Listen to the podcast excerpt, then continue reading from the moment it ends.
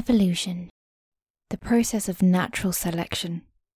It is the change of characteristics in a life form, and it takes a great amount of precious time for that change to happen. Evolution. It was now mine to claim. I was a seed of nature, then a caterpillar of modern life.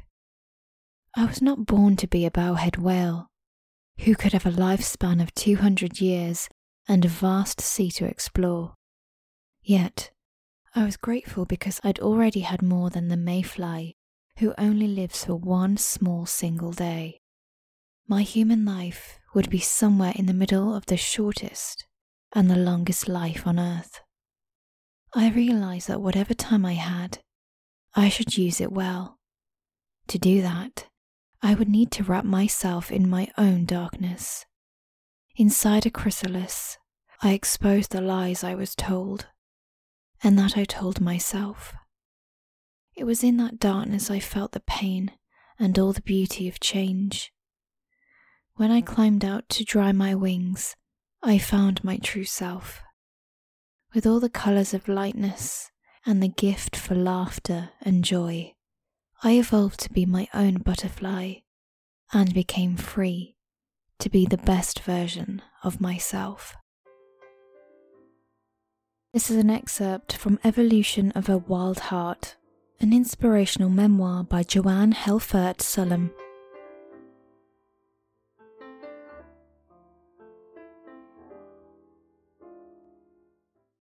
Welcome.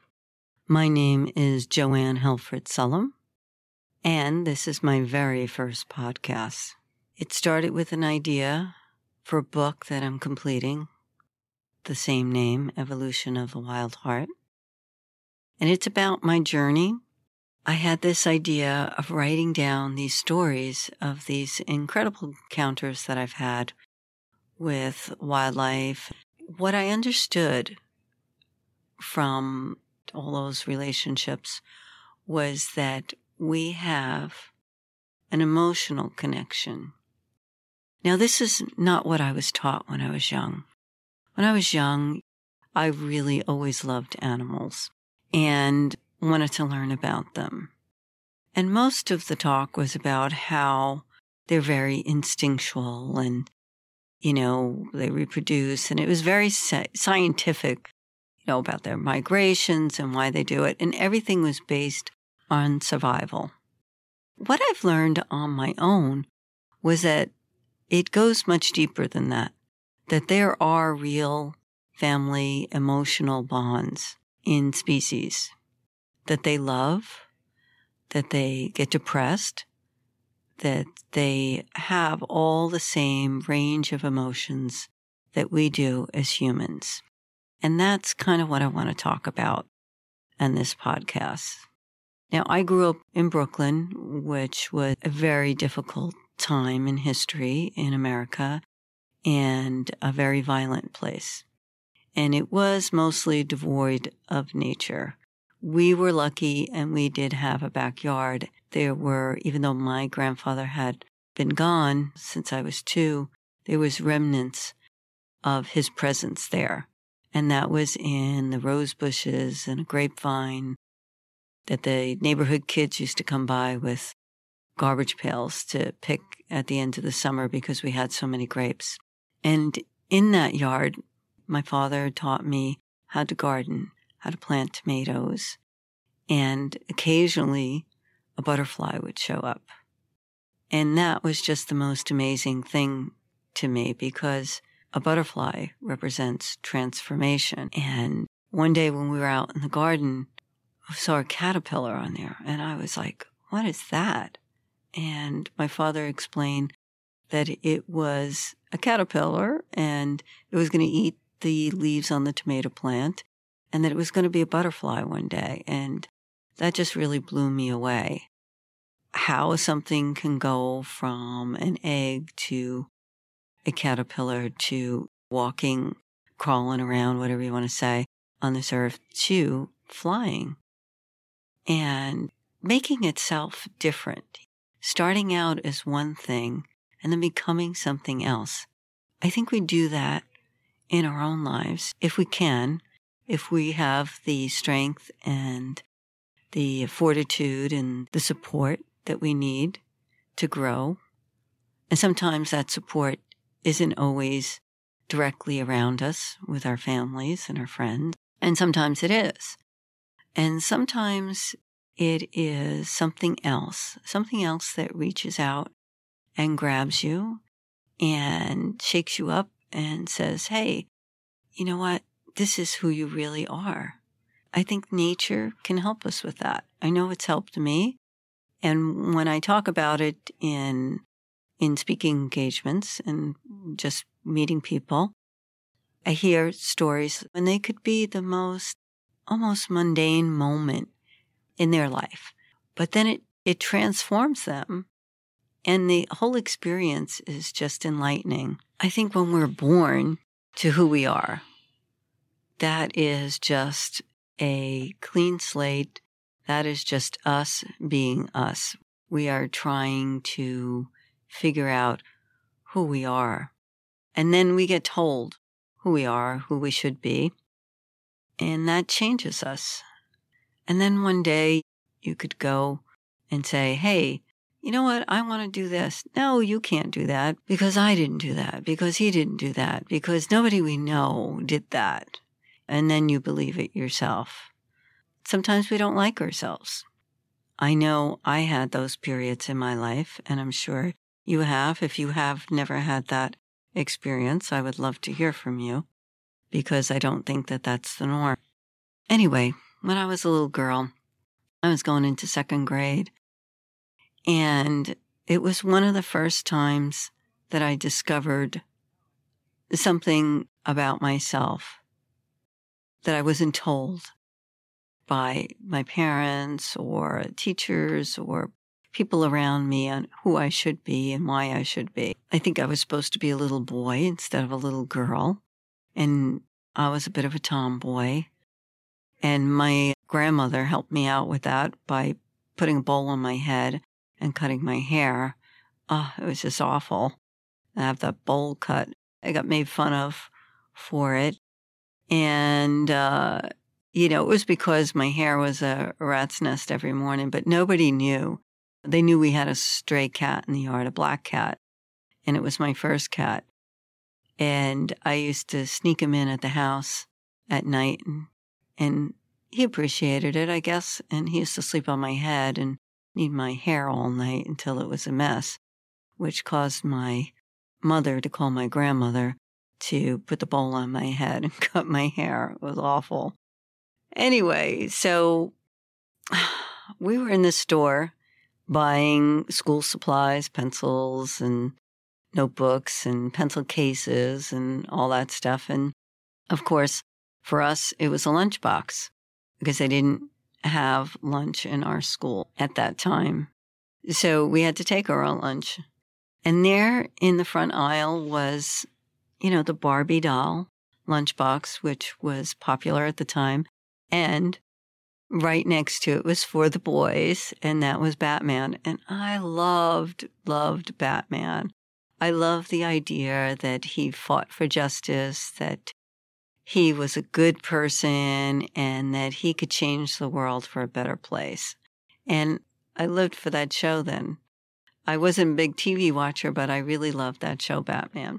And I wanted a Batman lunchbox. Well, you could imagine uh, what happened. You know, uh, the noise around me, my mom, everybody's like, no, you get the Barbie, you know, it's not going to be good. And I think they you know, they were trying to protect me in a way from what was to come, which they foresaw, but I did not at the time. Or maybe I did and I just didn't care. That was a moment of independence for me. I said I wanted that Batman lunchbox. I loved Batman and I wanted the world to know that I loved Batman.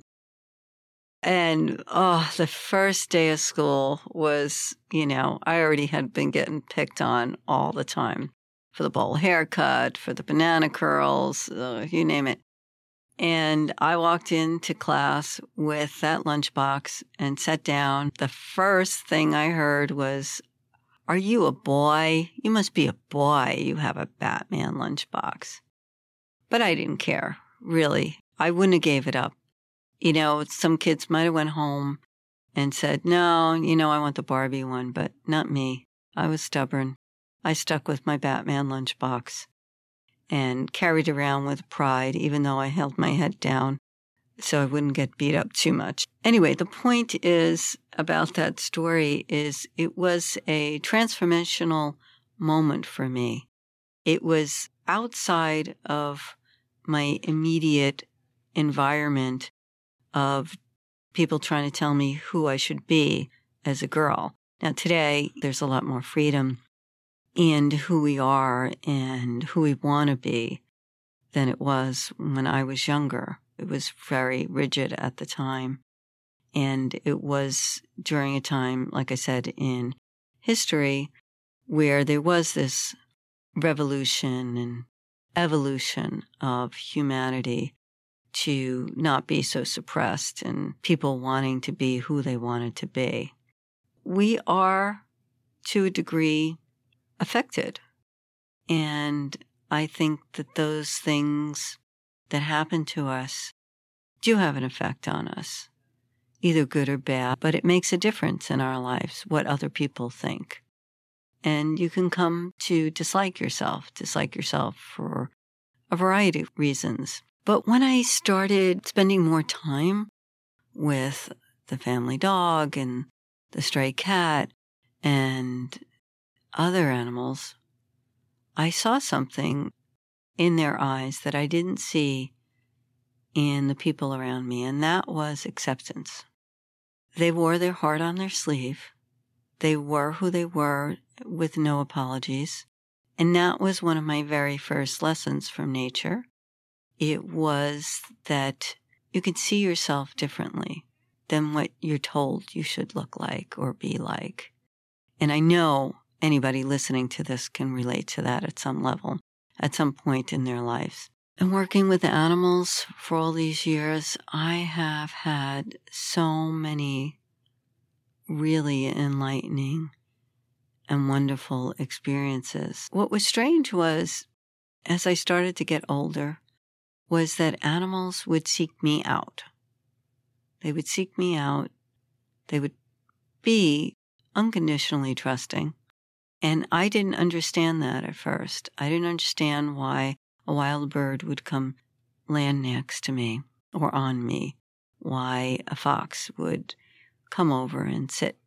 And there was this unconditional trust. And you think, maybe I'm not the black sheep of the family. Maybe I'm just an artist, which I am. I turned out to be.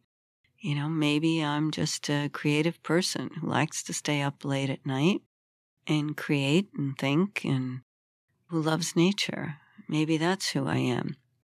And these other beings that walked on four legs and had wings, and those are the ones that taught me this stuff about myself and gave me an opportunity to be happy. And let me just say, it wasn't an easy journey.